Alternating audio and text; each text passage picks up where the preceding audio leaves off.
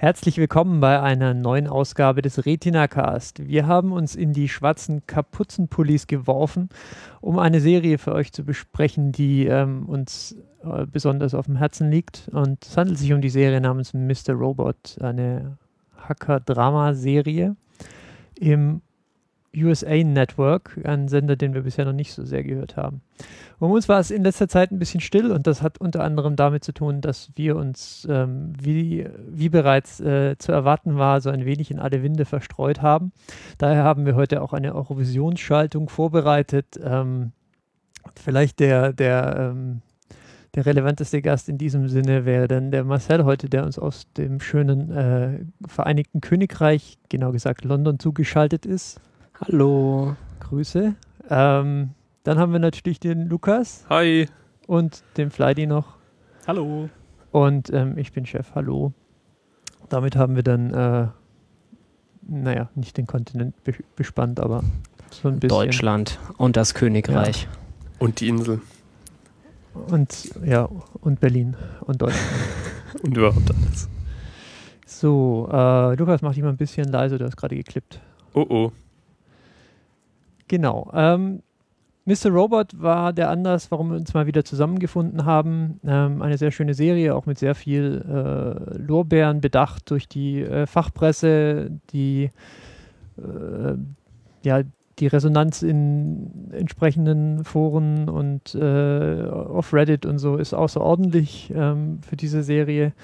Daher ist sie so ein bisschen ein, äh, ein herausgestelltes Ding, auch weil, wie gesagt, der Sender eigentlich bisher nicht durch äh, besonders ambitionierte Eigenproduktionen aufgefallen ist. Das hier ist aber auf jeden Fall eine. Ähm, das ist nicht nur so, weil sie halt hübsch gemacht ist und ganz nette Effekte hat, sondern vor allem auch, weil sie eben ex exquisit besetzt ist und nicht zuletzt, weil das Drehbuch mal was anderes ist, wie man so schön sagt. Ich weiß nicht, wie wollen wir denn anfangen? Sollen wir kurz einfach mal drüber reden, worüber es so ganz grob geht? Ähm, es ist, wie gesagt, im, so ein bisschen in der Hacker-Szene angesiedelt. Wir folgen eigentlich, und das ist auch gleich eine Besonderheit der Serie, ähm, dem guten Elliot.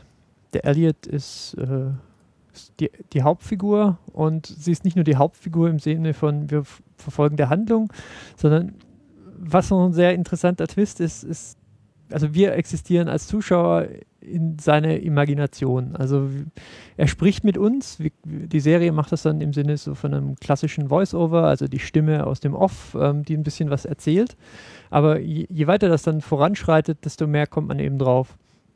Ähm, ja, wir, es ist ein bisschen so wie, wie, wie der ähm, wie der verrückte Mann mit dem Einkaufswagen auf der Straße, der, der, der nicht Selbstgespräche führt. So, wir sind quasi die Ansprache von Elliot in diesem Kontext. Und ähm, ich glaube, er redet ja auch, redet ja auch mit uns als, als imaginärer Freund.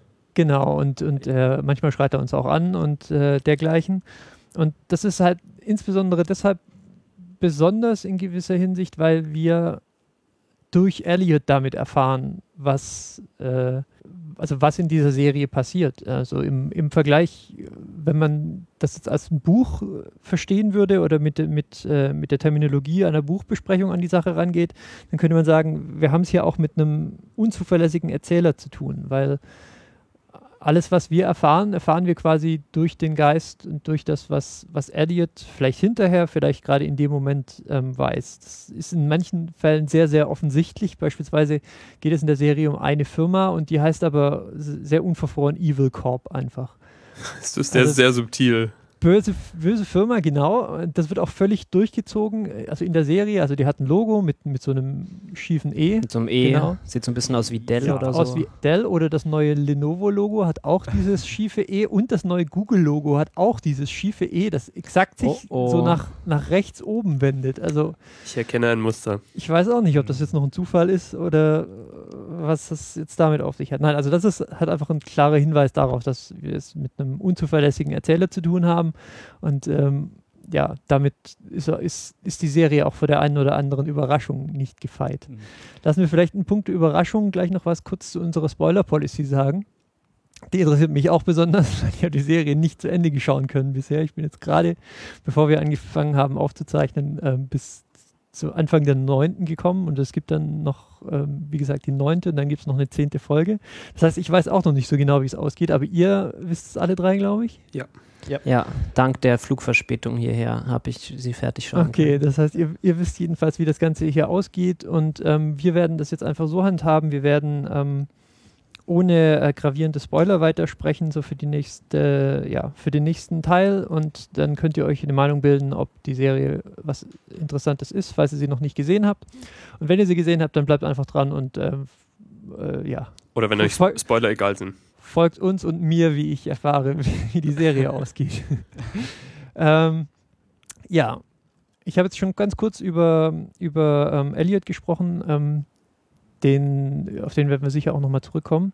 Vielleicht mag noch jemand jemanden sonst vorstellen, der besonders, äh, wie soll ich sagen, im Gedächtnis geblieben ist. Ich glaube, da, da, ist die Serie ja nicht arm an Figuren. Ja, vielleicht noch mal kurz ein Wort zu Elliot so. Also, wie wir jetzt schon, wir haben das ja schon etwas angeschnitten, aber dem geht es halt einfach nicht gut. Ne? Also, der hat diesen Punkt in seinem Leben erreicht, wo er irgendwie mit Leuten redet, die nicht da sind und irgendwie das Gefühl hat, er wird immer verfolgt. Er geht zu einer, und zu so. einer Therapeutin, die hat äh, auch einen Namen. Christa Gordon heißt sie. Genau, und er ist Christa Gordon. Sie ist seine, seine Therapeutin, sie ist auch eine relativ interessante Figur. Sie geht durchaus mit Scharfsinn an, der, an die Sache ran, ist aber auf der anderen Seite dann doch zu naiv für die Welt und für Elliot, die, die, die wir hier beschrieben bekommen.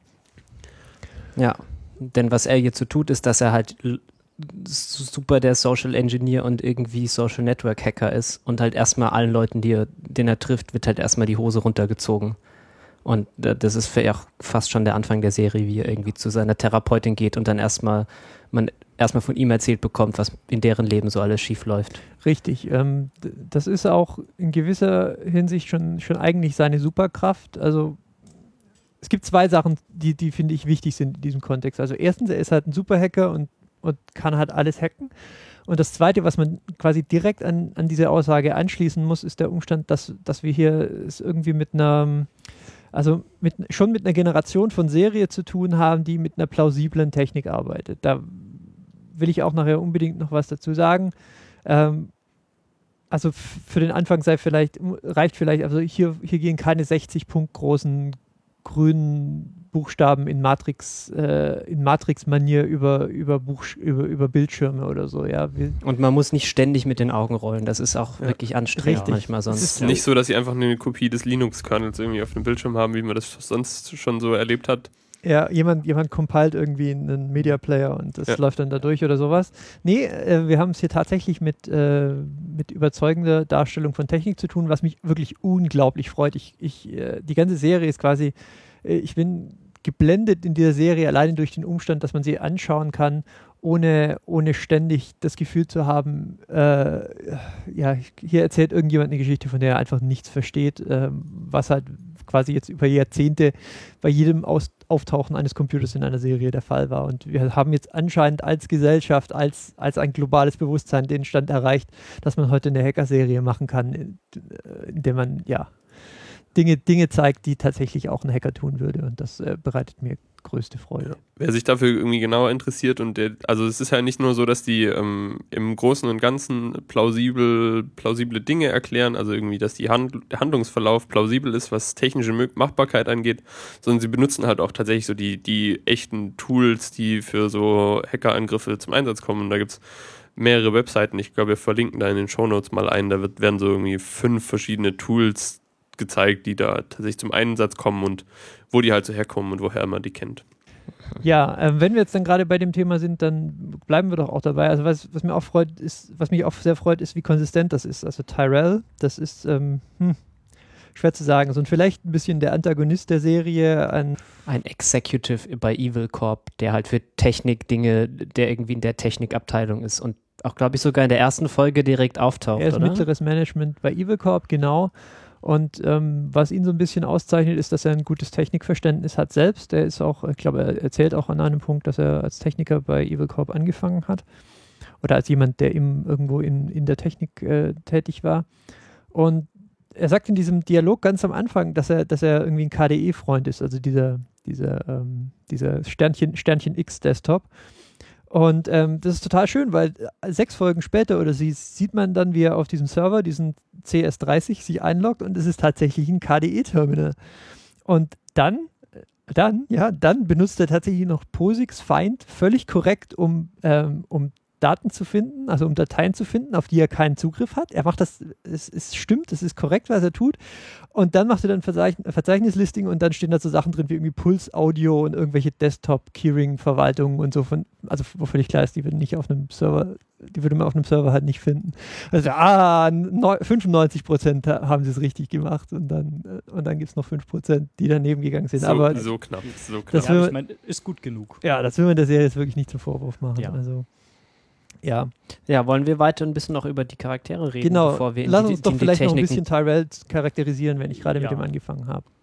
Ich würde ja sagen, Patrick Bateman light so. Ja, also ganz klar Soziopath. Ähm, Äh, also vielleicht soll ich die, die Referenz vielleicht erklären. Also American Psycho ist ja auch so einer dieser Filme, die da offensichtlich ein paar Mal angeschaut wurden von dem Writers Room dieser Serie. Äh, und dieser Charakter ist dann schon eine Anlehnung an diesen, diesen Film und auch dieses Buch, wo es eben um so einen, ich glaube, Anwalt ist der, also einen sehr soziopathischen Anwalt geht, der dann ausführlich immer beschreibt, wie er sich irgendwie, was er so für alles an Kosmetik verwendet und dann halt Ja. brutal Leute Es ermordet. ist nicht interessant, dass ähm, der Jason Bateman, ähm, also dass Pat- quasi der Anwalt, Patrick, Patrick. Bateman, genau, ähm, dass, dass der Anwalt der 80er Jahre mittlerweile selbstverständlich in, in einem globalen Software slash äh, alles umspannenden äh, Konglomerat. ja, Konglomerat arbeitet. Also Evil Corp ist ja erstmal vielleicht relativ sch schwierig zu äh, spezifizieren. Es ist auf jeden Fall also eine Firma, deren Kultur durch außerordentlich Antagonismus geprägt ist, könnte man sagen. Ähm, Die machen halt alles, was böse ist und womit man Geld verdient. quasi kann. ja, un ungefähr das, ja. Quasi ja. Es ist nicht genau definiert, also es ist nicht so, dass man, dass man wie in Silicon Valley in der Serie beispielsweise jetzt genau sagen könnte, so diese Firma steht halt offensichtlich, so Huli steht halt offensichtlich für Google und dergleichen. Ganz so ist es jetzt nicht, aber es ist irgendwie so, ein, so eine Mixtur aus, aus, aus all dem, was man so im Silicon Valley findet, vielleicht noch in einer Ausprägung, die man dann in vielleicht ein paar Jahren finden könnte, wenn sie dann außerdem noch in Mobilität und Banking und so weiter und so fort alle, alle super aktiv sind. Mhm. Ich meine, das kann man Ja, so wie dann Alphabet. Genau, das ne? kann man dann absehen, zwei. ähm, wann das soweit ist. Insofern die Serie wahrscheinlich ein, äh, ein bisschen ein Vorgriff.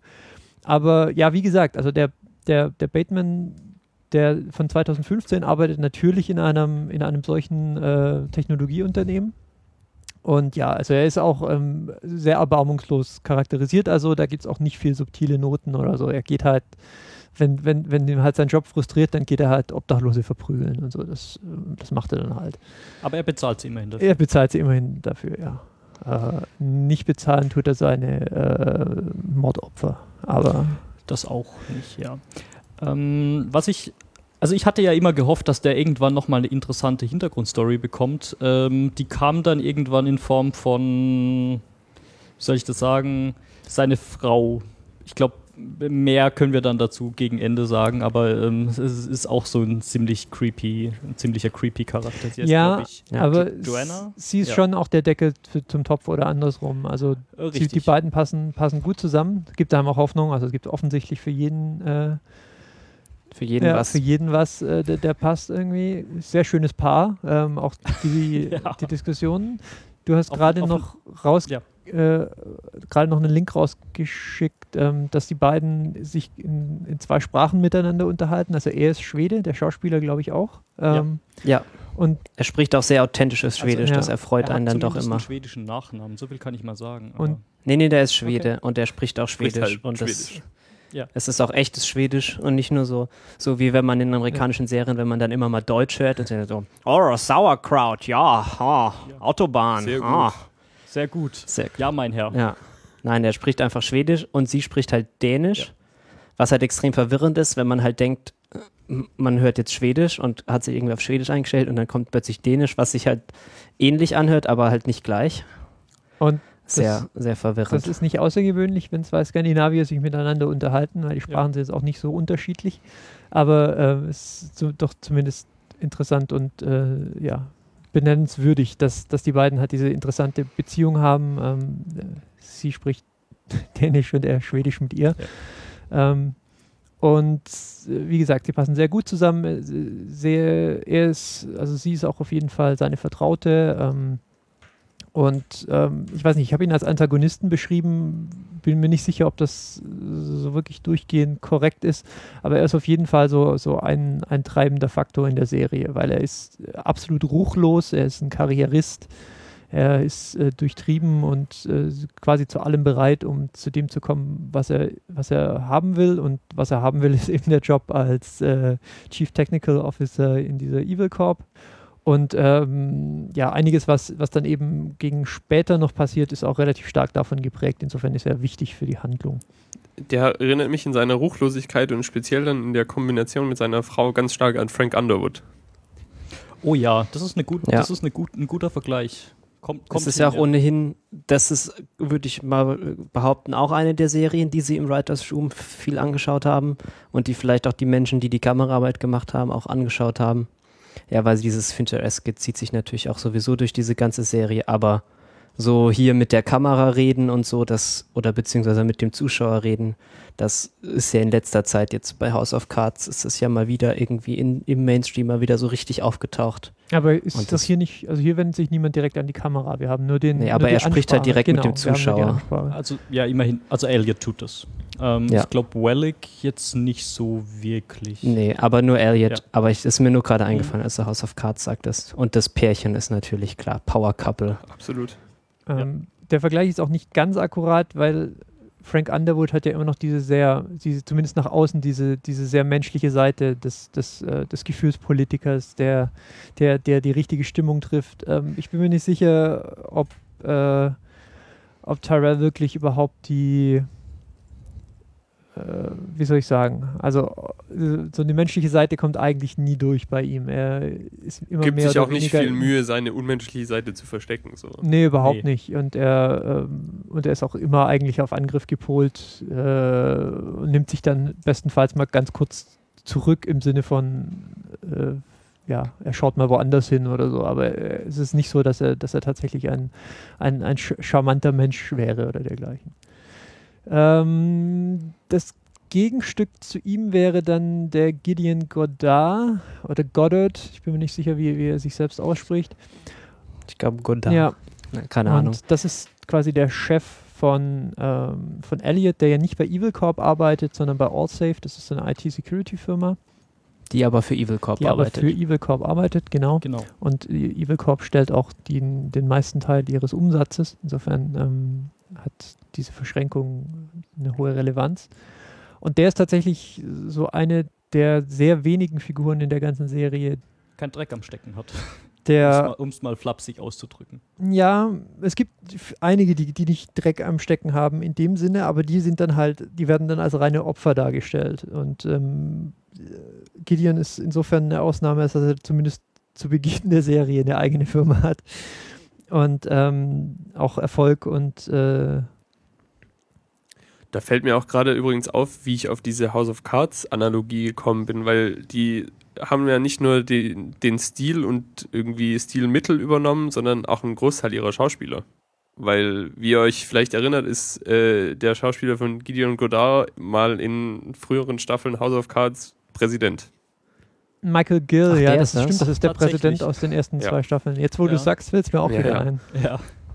Ja, und später taucht auch noch jemand aus dem, aus dem Staff des Präsidenten auf. Also.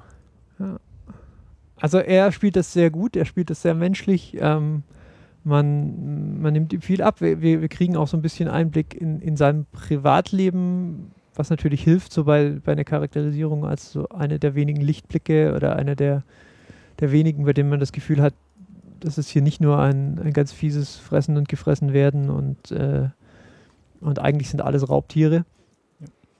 Ja. Ähm, und ja, und, aber er wird bestraft, indem quasi gleich in der ersten Folge eigentlich seine Existenz auf dem Spiel steht. Insofern, äh, die Serie äh, ist, ist nicht sehr barmherzig mit ihm. Dann hätten wir vielleicht noch äh, Angela Moss zu beschreiben. Das ist eine Kindheitsfreundin von Elliot, die arbeitet auch bei AllSafe. Ja. Und ähm, sie spielt so leider so ein bisschen ein, ein klischeebehaftetes Mädchen, so ein bisschen verängstigt, bisschen, bisschen außerhalb ihrer, ihrer Kompetenz eigentlich. Kriegt dann noch einen einigermaßen bedeutenden Handlungsstrang. Aber ja, also eine der Charakterisierungen, mit der ich eher unglücklich war eigentlich. Hm.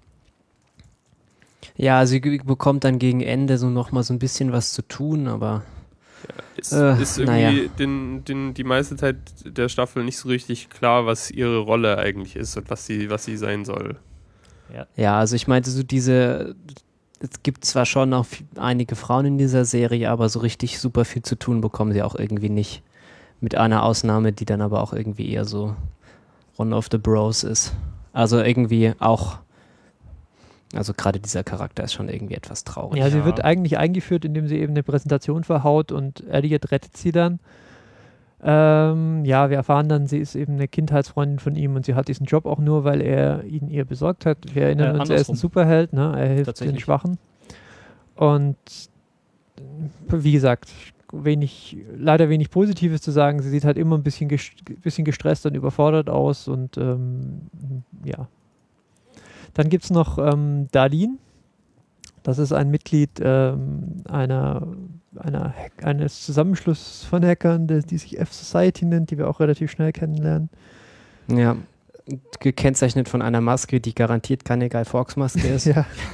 Also diese Maske ist ja mehr so ein, mehr so ein, mehr so ein Hybrid aus, ich weiß es nicht, der Guy Fawkes Maske und so diesem, diesem Aussehen von diesem Monopoly-Männchen, oder? Das Oder dieser, ich würde, der, sein. der Colin, Colin, dieser Sanders von, vom KFC, oder? Ja, so ein bisschen. Das Hm. könnte so ein Crossover ja, es, es gibt ganz viel so Colonel Crossover mit KFC Society und so. Genau, ähm, über die sollten wir es vielleicht nicht zu sehr sagen, weil einer der Twists ist noch äh, mit ihr verbunden. Über seine, über äh, Christa Gordon von Elliots Therapeutin haben wir schon gesprochen. Ähm, Ja, diese Gruppe hat noch ein paar mehr Mitglieder, ne, die müssen wir jetzt nicht alle aufzählen. Nee. Die sind auch insgesamt nicht so wirklich relevant. Also, ja, aber sie sind schön irgendwie, ja, das ist nicht einfach so eine Gruppe von fünf weißen Ja, das ist Männern. eine Ja, schöne so he- wie, heterogene Gruppe mit irgendwie Leuten, die man jetzt halt dem Klischee nach nicht da vermutet hätte. Es sind halt keine, keine langhaarigen, bärtigen, weißen Männer, die irgendwie alle schwarze Kapuzen-Hoodies haben und in irgendeinem Keller sitzen. ja, wir haben irgendwie eine mit Hijab, irgendwie so eine äh, arabisch stämmige. stämmige Ja. junge Dame. Dann haben wir irgendwie so einen etwas älteren Latino oder sowas in die Richtung, der irgendwie offensichtlich so einer der alten Schule ist. Wahrscheinlich so die, die dann angefangen haben, irgendwie mit Freaking da äh, kostenlos Genau, und der ist auch, er Internet. ist auch sehr schön, sehr schön paranoid und ein bisschen ein Hypochonder, wie man. er, er erinnert mich gleich spontan an, an, an, an Leute, die ich auch kenne. Ähm, ja, also das ist, eine, das ist eine schöne Truppe, auch, auch sch- schön charakterisiert, finde ich. ja, und natürlich Mr. Robot, ne? Ja, Ja. Der titelgebende. nicht zu vergessen, Mr. Robot, das äh, ha, gespielt von Christian Slater, äh, dass ich den auch mal wieder gesehen habe, hat mich ja auch gefreut, der hat auch schon länger nicht mehr gearbeitet, glaube ich. Was gibt es zu dem zu sagen? Also ist so ein bisschen das Phantom zu Beginn, taucht immer mal wieder auf, ähm, ist offensichtlich eben der Anführer dieser, dieser F-Society-Gruppe, rekrutiert dann, ähm, dann auch Elliot, äh, dann, ja, also er, er spielt auf jeden Fall eine sehr, also er ist eine sehr charismatische Figur in dem Ganzen. Er scheint so immer die Fäden in der Hand zu halten. Er weiß immer ein bisschen mehr als Elliot, das heißt, er weiß immer ein bisschen mehr als wir. Ähm, er ist so der quasi Anführer, aber dann ist er auch irgendwie öfter mal nicht da. Wenn Elliot, dann übernimmt das Elliot eigentlich. Und ähm, vielleicht, vielleicht nochmal ganz kurz zur Hauptfigur, weil ja, weiß nicht, ob es später nochmal noch besser passt. Also Elliot so als Figur und Rami Malek als Schauspieler ist schon eine interessante Wahl für eine Hauptfigur äh, und auch für eine tragende Figur für so eine Serie, oder? Es ist wahnsinnig faszinierend, finde ich. Ja. Ist auch echt gut gemacht. Äh, Also ich äh, habe da einen Bekannten oder jemanden, den ich früher mal kannte, ähm, der sieht dem auch sehr ähnlich und war auch typmäßig ähnlich drauf. Deswegen hat ähm, Elliot in meinem Ich finde auch, der Lukas anderen- hat eine gewisse Ähnlichkeit mit dem. Aber absolut. Findet ihr nicht, dass der Lukas schon so eine gewisse Ah, Ähnlichkeit Ich mit trage auch hat? absolut äh, ab, ab, ab und zu Hoodies und habe auch einen Rucksack. Also Ja. Du hast auch exakt den gleichen Rucksack, oder? ja, nee, tatsächlich nicht.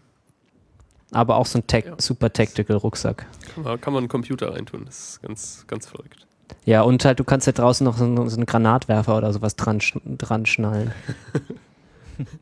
Also was ich meinte mit, äh, mit interessante Wahl für eine Hauptfigur ist halt, er ist halt eigentlich eher, eher unangenehm anzuschauen. Also er ist offensichtlich unkomfortabel so in seiner eigenen Haut. Er starrt unheimlich viel.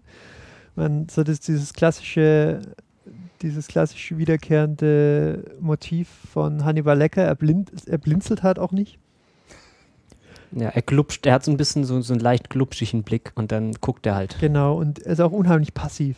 Also das, all das eigentlich nichts, was man jetzt mit Titelhelden von Serien in Verbindung Also so in der sozialen Interaktion, ne, er macht ja eigentlich sehr viel so als Superhacker, aber wenn man halt mit ihm redet, dann steht er halt nur so da und starrt und, und sagt dann so cool und geht dann weg. Das, Ja. das kriegen so. sie aber auch sehr schön hin, so diesen, diese, diesen Unterschied hinzukriegen, dass man als Zuschauer eigentlich das Gefühl hat, er ist relativ normal, weil er erzählt ja irgendwie in dieser Off-Stimme, was so passiert und dann aber wird wieder kurz zurückgewechselt in die Realität und man merkt eigentlich, dass er jetzt die letzten zehn Minuten nur vor sich hinstarrend da saß und eigentlich ein völliger Weirdo war.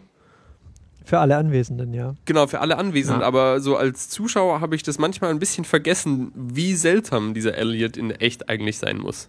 Weil wir halt seinen, seinen inneren Monolog mitbekommen haben. Wir, wir, wir leben quasi in seinem Kopf und in seinem Kopf ergibt es halt alles Sinn, aber alles, was die Menschen halt draußen wahrnehmen, ist halt, wie gesagt, der Weirdo, der halt da sitzt und halt nichts und halt nichts gesagt hast und, und halt gestarrt hat jetzt die letzten zehn Minuten, wie du sagst. Ja. Aber ist das nicht eigentlich in Wirklichkeit auch so? Ich meine, es gibt viele Leute, die haben irgendwie Social äh, Anxi- Anxiety Disorder und ähm, für die stellt sich das wahrscheinlich genauso dar. Also ich kann da jetzt nicht wirklich mitreden, aber ich würde mal schon aus, davon ausgehen, dass dann so ein innerer Monolog ähnlich äh, lauten könnte und auch ähnlich viel Sinn macht, wenn man den aus dieser Perspektive betrachtet. Also ich habe mir nach ein oder anderthalb Folgen auch notiert, dass, dass er, dass ich glaube, dass Elliot schon so irgendwo auf dem Autismus-Spektrum anzusiedeln ist. Ja. Ähm, bin ich mir jetzt nicht mehr sicher, nachdem ich weitergesehen habe. Ähm, ist wahrscheinlich Also auf jeden nicht, Fall hat ist, er ist wahrscheinlich nicht das, neurotypical. Genau, ist aber wahrscheinlich nicht das, wonach sie, also won, was sie versucht haben darzustellen. Ähm, äh, ist sicherlich, sicherlich nicht, in, wie soll ich sagen, herkömmlich normal und er ist ganz sicher kein typischer, kein typischer Titelerhalt für eine Serie. Also ich glaube, wir können festhalten, er hat irgendeine Art von Persönlichkeitsstörung. Es ist jetzt nicht näher spezifiziert, welche. Ähm, ja. Ich meine, also jetzt bei seiner Psychotherapeutin zum Beispiel ist er ja ganz äh, offensichtlich irgendwie wegen Depressionen und so in Behandlung. Und ja, das zeichnet ihn ja schon irgendwie auch aus, dass er sich dessen ja schon selbst bewusst ist. Also er ist ja schon ein sehr selbstreflektierter Mensch, der sich seiner psychischen Probleme äh, teilweise bewusst ist und der dann auch irgendwie so seltsame Versuche unternimmt, wie sich halt mit irgendwie Opiaten selber zu behandeln, weil er halt weiß so, okay, damit funktioniere ich dann ganz gut und komme irgendwie klar, aber ich muss aufpassen, dass ich nicht süchtig werde und nehme deswegen immer irgendwie nur eine begrenzte Menge. Genau. Ja, ist auch interessant, dass das bewusst passiert, ähm, weil, also ich, ich kenne auch viele Leute, bei denen das dann, äh, sag mal mal, unbewusst ist, die sich dann mit, ähm, sagen wir mal, keine Ahnung, Koffein äh, selbst äh, bedienen, um irgendwelche Sachen auszugleichen. Oder andere, oder andere Rauschmittel. Ja, Selbstmedikamentation, Ja. klar. Genau, und ähm, äh, aber dass es halt äh, von seiner Seite aus bewusst passiert, ist äh, vielleicht auch ein interessanter Einblick in seine Psyche, weil ich glaube, viele Leute machen das einfach unbewusst. Ähm, ja. Ja, also wie gesagt, diese, diese Selbstreflexion, die fand ich irgendwie halt bemerkenswert, weil die ähm, halt, glaube ich, nicht selbstverständlich ist und ihn halt schon auch so auszeichnet, irgendwie als halt intelligenten Menschen und da kommt auch ein bisschen so dieses Hacker-Sein halt nochmal durch. Ja, er hackt halt nicht nur Computer, sondern auch irgendwie seine eigene Psyche und auch seinen eigenen Körper. Ja, da gibt's eine Folge, ich weiß gar nicht mehr, welche Nummer das war, die hieß View Source. Da wird das ziemlich gut äh, dokumentiert, wie da so sein Innenleben aussieht und wie er seine Umwelt so betrachtet. Das ist, glaube ich, halt das, ähm, ja, das Leitmotiv der ganzen Serie. Also ich habe ich hab ihn jetzt schon ein paar Mal so als, als äh, Superheld und über seine Superkraft gesprochen, dann sollte ich das vielleicht auch kurz qualifizieren. Also seine Superkraft in meinen Augen ist halt, er kann halt quasi in diese Existenzen der Menschen reinschauen. Das schließt möglicherweise seine eigene mit ein, wenn auch ähm, in, in gewissen Grenzen. Er kann halt so diese ganzen privaten Wahrheiten hinter, hinter diesen bürgerlichen Fassaden sehen. Aber halt auch nur die Dunkelheiten. Er ist so ein bisschen so wie Sherlock Holmes. Richtig. Der hat ja auch so diesen Sherlock-Scan, wo er irgendwie sofort sieht, okay, hier war mal in Afghanistan. Aber bei ihm, er kann halt nur sehen, wenn die Leute irgendwie Probleme haben. Und äh, ja, das ist, denke ich, einfach das größte, also das, das wiederkehrende Motiv. Ähm, ob das jetzt quasi auf sein eigenes Innenleben bezogen ist und, und quasi, dass er halt, ähm, ja, dass wir, dass wir halt, wie, wie Lukas es beschrieben hat, irgendwie einen fünfminütigen Monolog bekommen und dann sitzt er halt ähm, in, in, in der Praxis seiner, seiner, ähm, seiner, seiner Therapeutin und was wir bisher dachten, eine sehr, wie soll ich sagen, äh, eine sehr produktive Therapiesitzung war, hatte im, im Prinzip nur in seinem Kopf stattgefunden und der gibt dann jetzt irgendwie eine, eine einsilbige Antwort auf irgendeine Frage oder dergleichen. Ähm, so die, ja, das Innere und das Äußere, also die Serie wendet sehr viel Zeit auf, äh, sich, sich daran abzuarbeiten und ähm, tut das einseitig, aber kompetent. Ähm, also ich habe auch das Gefühl, ähm, das ist alles richtig, was du sagst, aber er hat halt auch so diese Eigenschaft, dass er sich von außen von niemandem helfen lassen will. Das heißt, er lässt halt auch seine Therapeutin oder jegliche andere Menschen nicht an sich ran und versucht es halt auch alles mit sich selber auszumachen, was dann halt so ein bisschen schwierig wird, weil er eh an, an gewissen Punkten nicht mehr zwischen ähm, Wahn und Realität unterscheiden kann. Was es dann natürlich aus seiner Perspektive sehr schwierig macht, sich jetzt da irgendwie äh, wieder rauszuziehen. Ja, aber das ist auch ein bisschen die, die, die, die Tragik des Hacker-Daseins, das er halt hat. Ich meine, wie kann er sich von seiner Therapeutin helfen lassen? Sie ist offensichtlich der Ausbund an Naivität. Sie hat noch nicht mal verstanden zu Beginn, zu, zu, zu, zu Beginn zu verstehen, äh, was, äh, was die eigentlichen Probleme sind, die, die überall, die überall vorherrschen. Und ähm, Elliot, der halt hinter, der halt Einblicke in jeden und in, in alles hat, ähm, der tut das eben. Und äh, Aus seiner Sicht, ja. insofern, naja, auch durchaus tatsächlich, weil er, er sie versucht ihm zu helfen, aber alles, was er, ähm, alles, worüber er halt nachdenkt, ist das Ganze dann wieder auf sie zu reflektieren und, und, und dann eben festzustellen, dass sie halt offensichtlich Beziehungsängste hat, weil sie halt geschieden war und und dass, dass sie einen seltsamen Pornografiefetisch hat und, und, all, und all sowas. Das ist natürlich auch eine Bürde, die er damit zu tragen hat, dass er halt niemals den Bullshit von jemand anderem kaufen kann, weil er eben weiß, dass es Bullshit ist. Und ähm, das ist eine der besten, also dieser Umstand ist so gut, ist so gut dargestellt, wie, wie, wie ich es bisher noch nie gesehen habe in, in so einem Hacker-Drama. Dass, äh, dass das schon auch, also der, der ist nicht depressiv, weil er, weil er halt, weil das halt irgendwie schick ist, weil Hacker halt depressiv zu sein haben. Nein, das, das bedingt sich ja alles gegenseitig, ja. Er, du hast gerade das Zitat geschrieben, ähm, the world is broken. Er weiß das halt, ja. Er, er, er ja, hat wenn die, man halt alles er hat die dann Daten und dazu. alles weiß, genau, er dann hat, ist das er halt hat die Daten dazu. Und wenn du halt weißt, dass die World broken ist, dann ist völlig klar, dass du halt depressiv wirst, weil was willst du sonst machen? Ja, das erinnert uns, erinnert mich gerade noch etwas an unsere Diskussion über Rick and Morty. Da war das ja auch so, was ist die einzige Reaktion, wenn du halt weißt, wie die Welt aussieht, kannst du halt quasi nur irgendwie depressiv, Genau. depressiver Nihilist werden. Richtig, Ja. wenn es quasi unbegrenzt viele Dimensionen gibt mit unbegrenzt vielen Möglichkeiten und, und jedes und jedes und jedes mögliche Outcome wird auch tatsächlich stattfinden. Ich meine, welche Bedeutung hat es dann noch irgendwas zu tun? So, auf, den, auf, de, auf der Ebene arbeitet diese Serie hier auch ein bisschen, ja, das stimmt. Ja, auf der anderen Seite sucht er halt auch immer die Abgründe der Leute. Also der hackt die ja nicht nur, um äh, zu sehen, oh, das ist jetzt ein dufter Typ, sondern er sucht halt auch nach, jeden Ab nach den Abgründen, die halt offensichtlich auch jeder hat. Ähm, was natürlich auch dann dazu führen kann, dass man äh, da, da ein sehr verschobenes Weltbild hat, weil man halt auch die tiefsten Abgründe der Leute sieht, äh, was sie halt irgendwie online treiben und was sie halt auf keinen Fall wollen, dass es andere Menschen mitbekommen. Ja klar, Ist- die Bürde des Hacker-Daseins eben. Ja, eben, eben, ja. das ist auch vielleicht eine der, ähm, vielleicht ist das so mit das Letzte, was wir noch sagen sollten, bevor wir in die, in die Spoiler, in den Spoilerbereich rüber wechseln. Ähm, so dass diese Serie doch eine relativ zynische Weltsicht hat. Das, es gibt, wie gesagt, also eigentlich nur Abgründe hinter Abgründen. So die einzige Ausnahme, die ich bisher gefunden habe in, in der Serie, war, wie gesagt, Gideon. Ansonsten besteht das alles nur aus, aus Raubtieren auf der einen Seite und Opfer auf der anderen Seite, die sich dann aber auch mal in Raubtiere verwandeln können. Ähm, wir haben den, wie gesagt, Elliot, der quasi die Schwachen halt beschützt. Ähm, ja, das heißt jetzt, wenn er den neuen Freund ja, irgendwie den neuen Freund oder den, von, von seiner Dealerin irgendwie Background checkt oder dergleichen. Und dann halt die ähm, auf der anderen Seite die, ich weiß nicht, wie ich es nenne, so geistig oder technisch Insuffizienten, die das halt nicht selber tun können. Und ähm, das schlägt sich so halt im Ton der Serie auch, auch ein bisschen nieder. Ähm, die, diese Weltsicht, die, die Abgründe hinter Abgründen. Ähm, und gleichzeitig ist es dann aber eben auch die Legitimation für die ganze Handlung, die stattfinden soll. Ja, F-Society heißt halt nicht aus Spaß so und das Programm, das sie halt fahren wollen, ist halt dem angemessen quasi, de, dem Ja, es der ist halt eine Erkenntnis, 1 dass zu halt 1. eh alles kaputt ist. Ja. Und was die so fahren, ne, ist halt natürlich auch die 1 zu 1 Kopie von irgendwie Fight Club. Ja, so wir sprengen halt äh, metaphorisch die Banken in die Luft und dann ist halt alles wieder gut.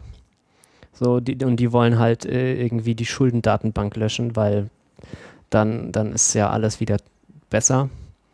Ja, das ist dann so das, das Projekt dieser, dieser Gruppe. Ja, das ist ja auch so ein bisschen die Robin Hood-Mentalität auf einem digitalen Level. So.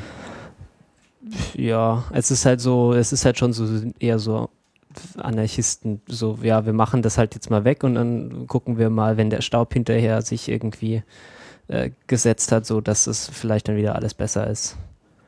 Also es ist, ich weiß nicht, also da, das ist dann auch so was, wo mir dann die Serie dann doch auch etwas auf den Geist geht, weil das ist halt schon irgendwie eine sehr undifferenzierte Weltsicht so. Also es ist halt nicht ganz so einfach, dass man das dann irgendwie löscht und dann ist es irgendwie irgendwie besser. Ja gut, aber es ist halt auch menschlich, weil ähm, ich meine, das ist ja auch der Grund, warum zum Beispiel Verschwörungstheorien äh, funktionieren, weil man halt dann ab, äh, irgendwie ab einem gewissen Level aufhört zu denken und sich ähm, halt so in, in, seinem, in seinem Kopf macht es dann vielleicht irgendwie Sinn, wenn man da irgendwie so von Chemtrails oder sowas redet.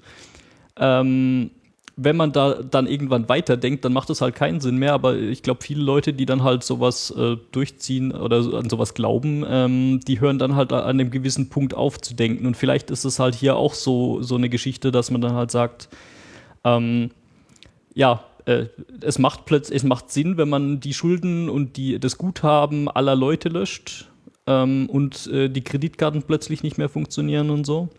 Ähm, dass es natürlich auch ganz unbeabsichtigte Auswirkungen haben kann, da haben, denkt man vielleicht in dem im Moment gar nicht dran. Ich weiß irgendwie nicht, wie, wie das zu dieser Serie beziehungsweise vor allem zu diesen Leuten passt, weil eigentlich sind das ja alles ähm, irgendwie intellektuell recht fähige Leute tatsächlich. Ja, sie Also- thematisieren die Problematik doch auch. Also es gibt ja diesen Dialog gerade zwischen, äh, zwischen Darlene und dem anderen Mitglied von F-Society. Sagst du ja auch, dir geht es doch eigentlich gar nicht darum, was zu verändern. Du willst halt kurzfristig, du willst halt kurzfristig mal brennt. Anarchie. Ja, du, du willst halt, du willst es halt mal brennen sehen. Das, Some people just want to see the world burn. ähm, und das ist schon so. Ich meine, äh, die, die Serie wird ja auch nicht dafür argumentieren wollen. Also, das habe ich jetzt beim besten Willen nicht rauslesen können, dass das jetzt irgendwie die Lösung ist. Äh, dass, dass, dass, wir, dass wir irgendwie die Banken löschen und dann, und dann funktioniert alles wieder. Ja, Aber es ist das mehr so, ein- mehr so das eine Art halt- notwendiges Übel halt. Also das ist, das ist halt die un- Motivation. unausweichliche Konsequenz. Das ist halt die Motivation dieser Gruppe in dieser Serie. Und ich finde, sie, sie argumentieren ähm, zumindest zu Beginn auch mal kurz, kurz, kurz ganz schlüssig, warum eben die Figuren der Ansicht sind, dass das das Mittel der Wahl sein muss, jetzt, wenn man, wenn man eben das vorhat. Meine, wobei aber jetzt gerade Elliot da ja so den, über den Verlauf der Serie nicht so richtig, also nicht immer hundertprozentig dahinter steht, habe ich das Gefühl. Ich meine, das sagt er ja, glaube ich, auch manchmal ganz deutlich, dass, Nee, es, dass er da irgendwie ist- Zweifel dran hat, ob das Also jetzt wirklich ist- die Lösung ist. Also ich würde auch sagen, er ist eigentlich bis zum Finale am Zweifeln.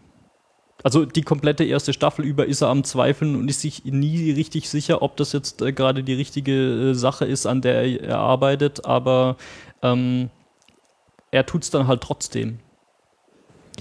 Vielleicht ist es dann Ja. jetzt der Moment, in dem wir in die Spoiler-Diskussion übergehen sollten. Ich Ja. glaube auch. Dann ähm, Schön war es mit euch, wenn ihr jetzt äh, nicht äh, weiterhört, dann schaut euch doch einfach erstmal die Serie an. Es sind ja auch nur neun Folgen, ist ja nicht so viel. Zehn. Zehn? Und Sie fangen zehn? mit Null an zu zählen. es sind zehn Folgen. Ja. Lasst, lasst euch nicht verwirren von den komischen Episodennamen, die ich übrigens Vielleicht habe großartig ich dann die finde. Serie auch, Äh, vielleicht habe ich die, vielleicht muss ich äh, meine Wut nochmal revidieren auf diese Serie, weil ich dachte nämlich, sie hört so abrupt auf, aber vielleicht habe ich einfach die letzte Folge nicht gesehen. Upsi. Ich bin professioneller Serienpodcaster, habe ich dir schon erwähnt. Okay.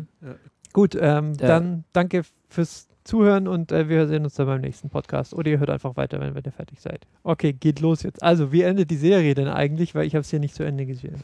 Ich habe es offensichtlich ja auch nicht zu Ende gesehen, wie ich gerade Wo festgestellt hast, habe. du, wo hast du denn aufgehört, Marcel? Was ist. Ja, bei S01 E09, also es ist die vorletzte die Folge. E09 ist die letzte, aber sie fangen ja mit 0 an zu zählen, also sind es 10. Ja, also die, ich habe die, die letzte Folge offensichtlich noch nicht gesehen. Bei mir hört es auf so, oh, du, dein Vater, du bist dein Vater, also der Vater ist ja schon längst tot. Mr. Robot ist sein Vater und gleichzeitig aber auch gibt's ihn gar nicht. Und dann passiert wohl irgendwas im Finale, passiert nochmal was mit der ganzen Storyline, weil ich habe mich nämlich furchtbar aufgeregt, dass die Serie einfach so, ja Also- gut, jetzt halt vorbei, also- keine Ahnung. Davon abgesehen, dass das Finale eine der langweiligsten äh, Sen äh, Folgen ist, die ich schon seit langem gesehen habe. Ähm, ja, also er wacht halt drei Tage später in Tyrells Wagen auf äh, und der Hack ist durchgelaufen und die Kreditkarten sind gelöscht äh, und ähm, ansonsten passiert in der Folge eigentlich auch nicht mehr richtig viel, außer dass Ty Tyrell ähm, verschwunden ist und nicht mehr auffindbar ist. Mhm. Und ähm, seine Frau creepiger denn je ist. Und ähm, ja, ähm, weiß ich nicht. Lukas, hast du noch was dazu zu sagen? Wie fandest du denn die Serie, äh, die, die ähm, Folge, die letzte? Ja, ich fand es ein, äh, interessant, wie sie das dann aufgelöst haben, weil sie ja tatsächlich so diesen zeitlichen Disconnect zwischen der vorletzten und der letzten Folge machen.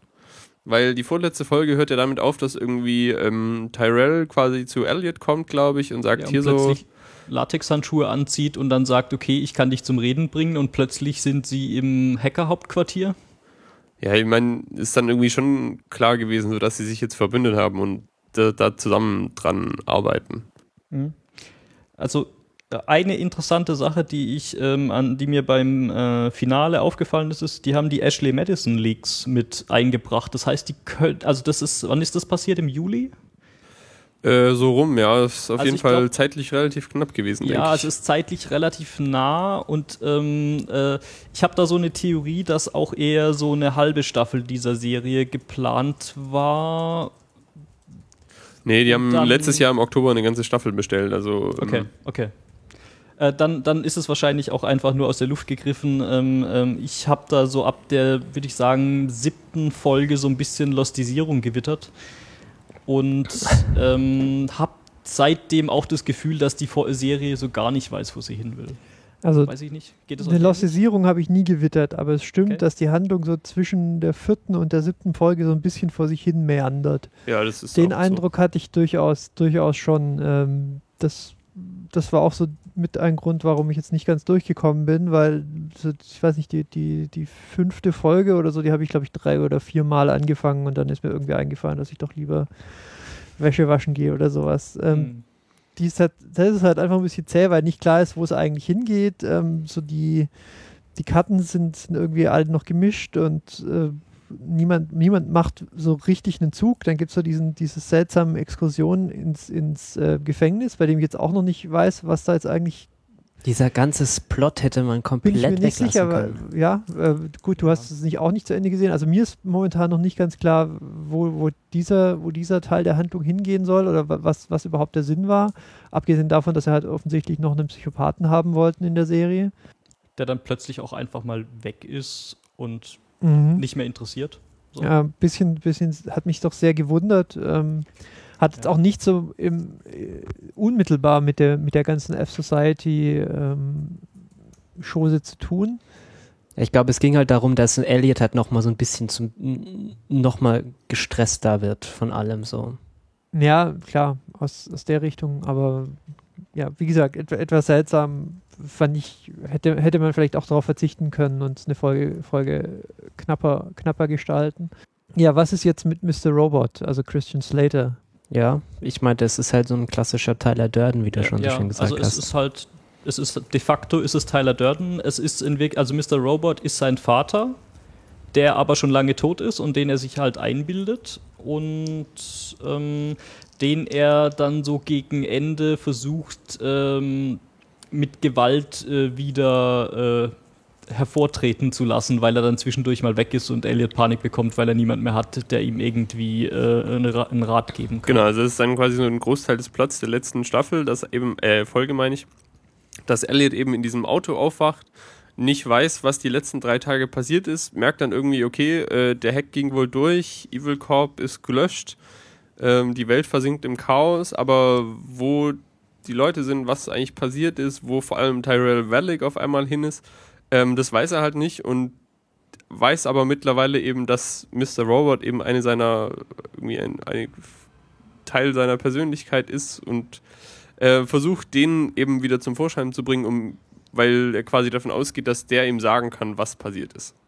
Wir müssen, glaube ich, für die, für die Zuhörer noch schnell, schnell erklären. Also, wenn ich Tyler Durden gesagt habe, ich habe es nicht hier jetzt im Podcast gesagt, sondern ich habe das, glaube ich, nach der dritten Folge bei uns in den, in den Chat geschrieben ähm, dass, ja. ich, dass, ich da eine, dass ich dann einen leisen Verdacht habe, dass das, äh, dass das sein könnte. Und ich bin halt einfach drauf gekommen, weil wir die beiden halt immer nur in Zweier-Sessions sehen oder halt an F-Society, aber da unterhalten sie sich dann nicht miteinander. Und da ich quasi als Post-Fight Club, also als jemand, der Fight Club gesehen hat, jetzt gebranntes Kind bin und auf solche Dinge eben achte, äh, kam, kam mir das einfach. Also alle, äh, am stärksten war das, nachdem er ihn quasi von diesem Geländer runtergestoßen hat und diese, ähm, und man sieht dann noch so, wie so Kinder auf dem Spielplatz sich irgendwie, irgendwie umdrehen und, und aber mehr erstaunt, äh, erstaunt als schockiert schauen. Ähm, da gibt es in der letzten Folge, glaube ich, nochmal eine schöne Szene, wo ja. man dann ein Video von dieser Szene sieht, wie er einfach mhm. vom Geländer springt. Ja, das wird tatsächlich dokumentiert, äh, wie auf Vimeo, glaube ich, ein Skater-Video ge gezeigt wird, wo irgendwie hier irgendwas fail. Ich weiß nicht mehr was, aber irgendwas mit Fail. Äh, halt ja, Fail. Fail. Strandpromenade Fail oder so. Ja, Strandpromenade Fail, wo man dann halt sieht, wie er dann halt so im Hintergrund auf diesem Geländer sitzt und plötzlich runterhüpft. runterhüpft. Ja. Dann ergibt das natürlich auch Sinn, dass er quasi wegen, wegen, eines, äh, wegen eines Suizidversuchs anschließend behandelt wird. Ja, ja. ja genau. Und ähm, ja, ich, ich habe es ja da schon gesagt, so, das wäre mir fast ein, bisschen, fast ein bisschen billig, wenn das der Fall wäre jetzt. Und dann sind sie tatsächlich den Weg gegangen.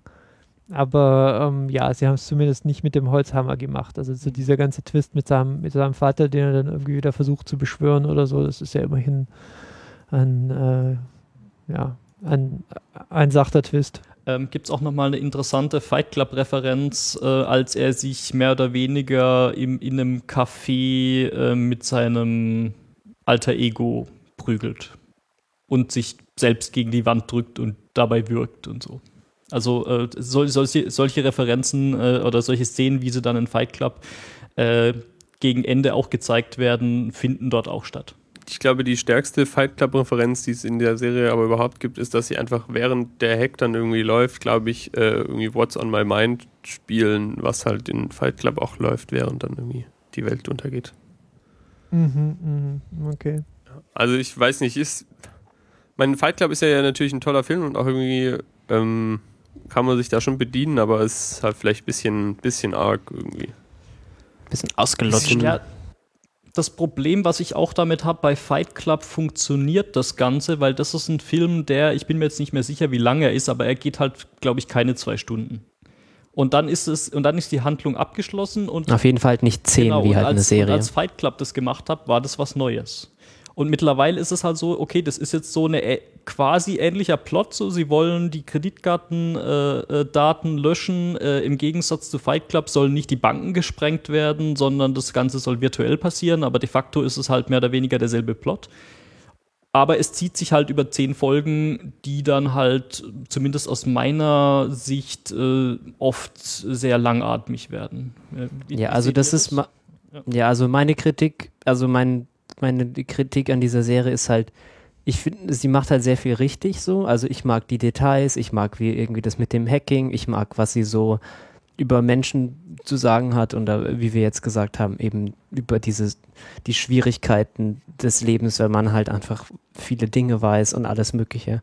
Ich mag die ganzen Nebencharaktere, zum Beispiel diese eine, diese Hackerin da von, den von diesem chinesischen Hacking-Team ist ja wohl mal der coolste One-Off-Character aller Zeiten. Du hast drei Minuten Zeit. Äh, Ach, die, die, die ah, da gibt es übrigens noch ein diese, White Rose. Ja, ja, genau. White Rose, ja. White Rose sie, sie, das ist sie, die so völlig obsessiv mit, mit ihrer Zeit verfährt. Genau. Und, äh, ja, und mhm. das fand ich total, alle diese Details ist super toll. Die Serie ist sch schön gefilmt, irgendwie total atmosphärisch.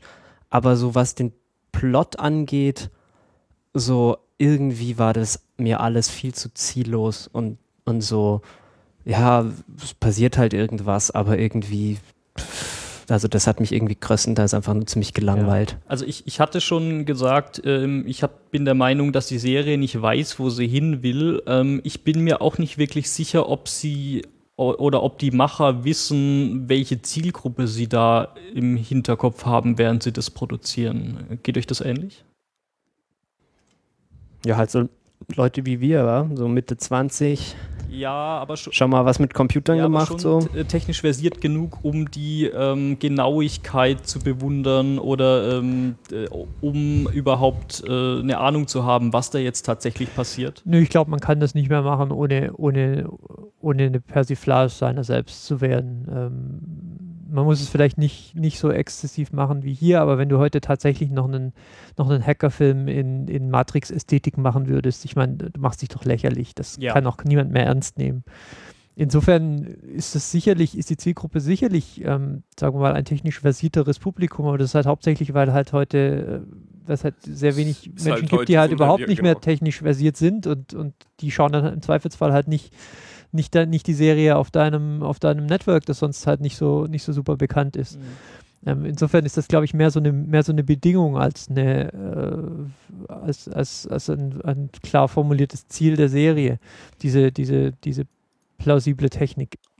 Ich würde jetzt halt auch sagen, dass die, die, die, der Sturm der Begeisterung, der dieser Serie entgegengeschlagen hat, der zeigt ja schon auch, dass es für eben mehr als ein technisch versiertes Nischenpublikum interessant ist. Genau, also der, der, die, Ja. das, die Feuilletonschreiber sind das nicht so der, die, die Speerspitze des, der, der, der, der technischen Entwicklung in der. Regel. Ähm, die haben durchaus auch ihren Gefallen an der Serie gefunden. Vielleicht sogar noch mehr als, als ich persönlich jetzt, weil ich bin wirklich sehr nahe an Marcel dran. Ähm, ich mag auch das Setting und die, die Charakterisierung mit sehr wenigen Ausnahmen sehr gerne. Ähm, Die diese Meandern der Handlung ist Ja. wirklich, wirklich schwierig. Also bin ich mir auch nicht sicher, was, ähm, wa- warum man die Serie nicht einfach zwei, drei Folgen knapper noch hätte gestalten können ähm, und ohne Verlust für die, für die Tiefe der Charaktere ähm, einfach, einfach ein bisschen Handlung rechts und links wegschneiden oder äh, wie gesagt, so dieser ganze Mittelteil habe ich als sehr redundant empfunden und das hat auch meinen Genuss der Serie doch, doch relativ stark, ähm, ja, relativ stark abträglich war das.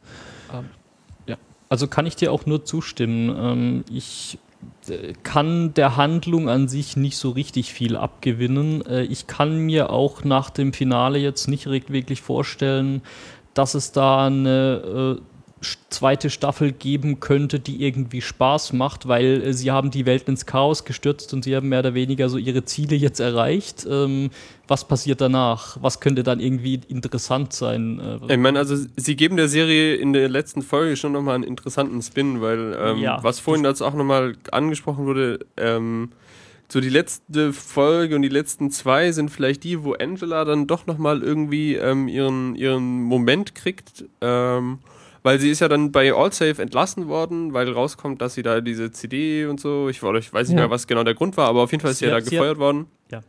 Ich glaube, sie ist gegangen, weil sie äh, einen Deal gemacht hat. Ah ja, damit- richtig, Damit genau. dieser ehemalige Evil Corp Mitarbeiter aus äh, in einem Gerichtsurteil aussagt, äh, wo es um den Tod ihrer Genau, genau. Und da muss sie, dafür muss sie ja zugeben, dass sie quasi diese Datei Ja, ja, irgendwie die Chain of Custody gebrochen hat und dafür wird sie dann gefeuert bzw. gekündigt.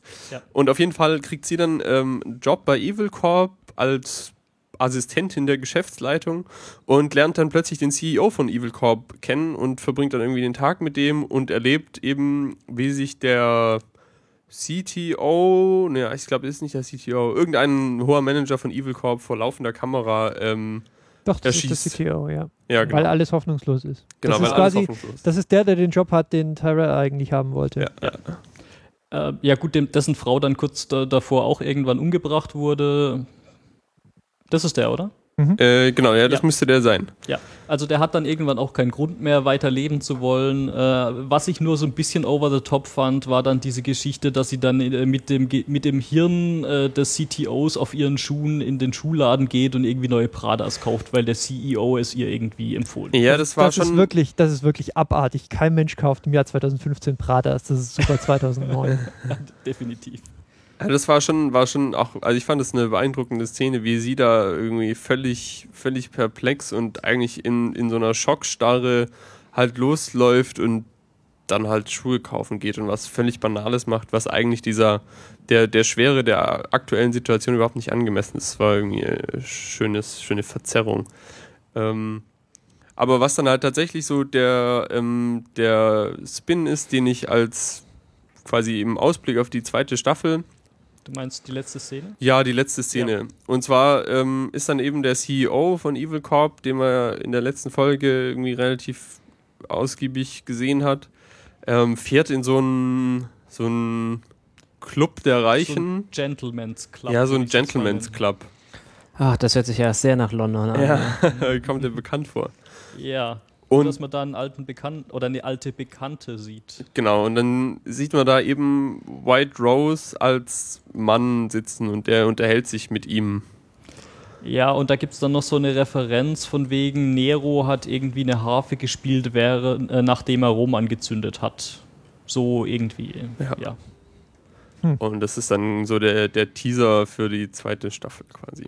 Ja, okay, also klingt zumindest interessant. Ich werde mir die letzten zwei Folgen noch anschauen. Ansonsten haben wir, glaube ich, einen relativ, relativ ähnlichen Eindruck. So die, Freude, die Freude über, über eine Hacker-Serie, ähm, bei der man sich nicht krümmt vor Schmerzen. Ähm, ja, und auch so alles andere. Ja. Das ist ja nicht nur das. Das ist so das, was man, wo man am leichtesten irgendwie Leuten sagen kann, so, oh ja, das ist halt eine Serie, die es richtig macht. Aber bleibt für aber die Charakterisierung. Halt, ja, aber sie macht halt vieles richtig. Kommt für KDE, bleibt für Charakterisierung. Das hätte ja auch, ja. äh, das hätte auch ein, äh, eine Tagline der Serie sein können. Ja. Gleich eine E-Mail schreiben, vielleicht nehmen Fall. sie dich Direkt. ja. Ja, ähm, vielleicht, was noch sein könnte, natürlich, ähm, was, weshalb wir vielleicht an dem, an so der, der, der mittleren Handlung nicht so viel finden, ist so diese starke Verankerung im Corporate America des Ganzen. Das wäre jetzt noch so eine Idee, die ich die ich da habe, dass wir halt für, für diese ganzen Machtspielchen und so vielleicht einfach nicht die Faszination mitbringen, die jetzt, weiß nicht, das amerikanische Fernsehpublikum dafür empfinden könnte. Ich weiß es nicht, aber wäre zumindest noch so eine, eine Hypothese dazu. Also eine Gegenfrage, warum funktioniert es dann bei House of Cards, was die amerikanische Politik äh, darstellt, mit der wir ja auch ähnlich wenig zu tun haben? Naja, weil es halt so mit dem, mit dem allgegenwärtigen Gedanken spielt, dass Politiker halt korrupt sind und nur auf den eigenen Vor Vorteil bedacht und so. Ähm, da hat man zwar nicht, nicht so das eigene, den eigenen Fuß mit drin, also zumindest in der Regel nicht, aber es spielt halt doch auf, auf eine sehr allgemeine ähm, Art und Weise mit, mit den Ideen, ähm, die man halt so hat, wie Politikbetrieb halt aussehen könnte. Und der ähm, und hier ist das halt möglicherweise ähnlich, nur ich habe halt auch immer dieses Gefühl, so diese ganzen Dinnerpartys, wo diese ganzen Serien da ständig spielen, so ja, ist halt einfach nicht meine, nicht mein Milieu, nicht mein, äh, nicht mein Interesse, ähm, so diese, diese Eitelkeiten, so wer, welches Auto ist mir auch alles völlig egal eigentlich in der Regel. Ähm, insofern, so, wenn eine Serie mit solchen Motiven spielt, habe ich da vielleicht einfach nicht den Zugang dazu, den jetzt, ähm, den jetzt andere haben könnten. Wie gesagt, war nur eine Hypothese dazu, muss nicht stimmen. Gut. Ja, ich glaube, das ist, mal, ist eigentlich das Einzige, was mich stört. Ich habe also dieses Loch in der Mitte der Staffel. Mir hat es ganz gut gefallen, wie sie so das Finale gemacht haben, dass sie, weil das gab es, mir fällt nicht mehr ein, wo, aber in irgendeiner anderen Serie vor kurzem schon mal, dass die letzte Folge so, so abgeschnitten ist von der restlichen Handlung und irgendwie ähm, so ein bisschen für sich alleine steht und nochmal einen anderen Ton anschlägt, andere Charaktere zeigt, fand ich, ist, ist nachvollziehbar, dass das irgendwie für manche verwirrend oder auch irgendwie einfach nicht gut gefällt. Aber ich fand das irgendwie ein schönes Mittel und hat der Serie nochmal irgendwie so ein, so ein bisschen anderen Spin gegeben zum Ende hin. Aber ja, ich weiß jetzt auch nicht. Ich bin jetzt auch ein bisschen skeptisch, wie es jetzt so weitergeht, weil jetzt ist ja die Welt irgendwie untergegangen und alles, was jetzt so kam, noch deutet ein bisschen auf Verschwörung und weißt Weltverschwörung hin. Weiß zufällig jemand, ob die Serie überhaupt mit dem Gedanken eine zweite Staffel angelegt ja, war ist, oder waren die mehr oder weniger so, überrascht hm. vom Erfolg?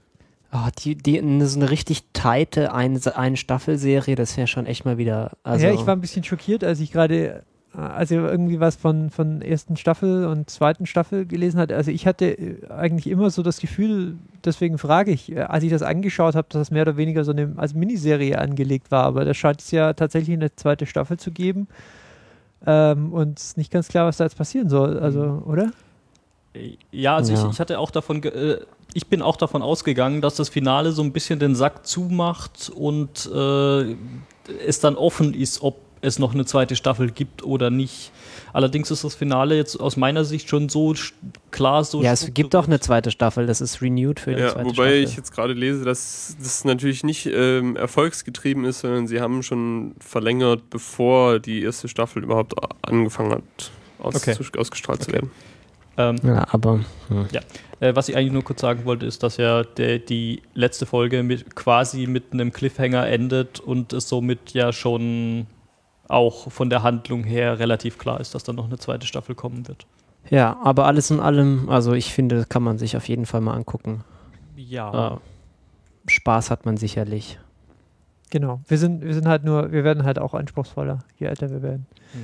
Ich meine, Ja. die Also- Zeit, Zeit ist halt auch begrenzt, ne? Also, Ja, je älter man wird, je weniger Zeit hat man auch.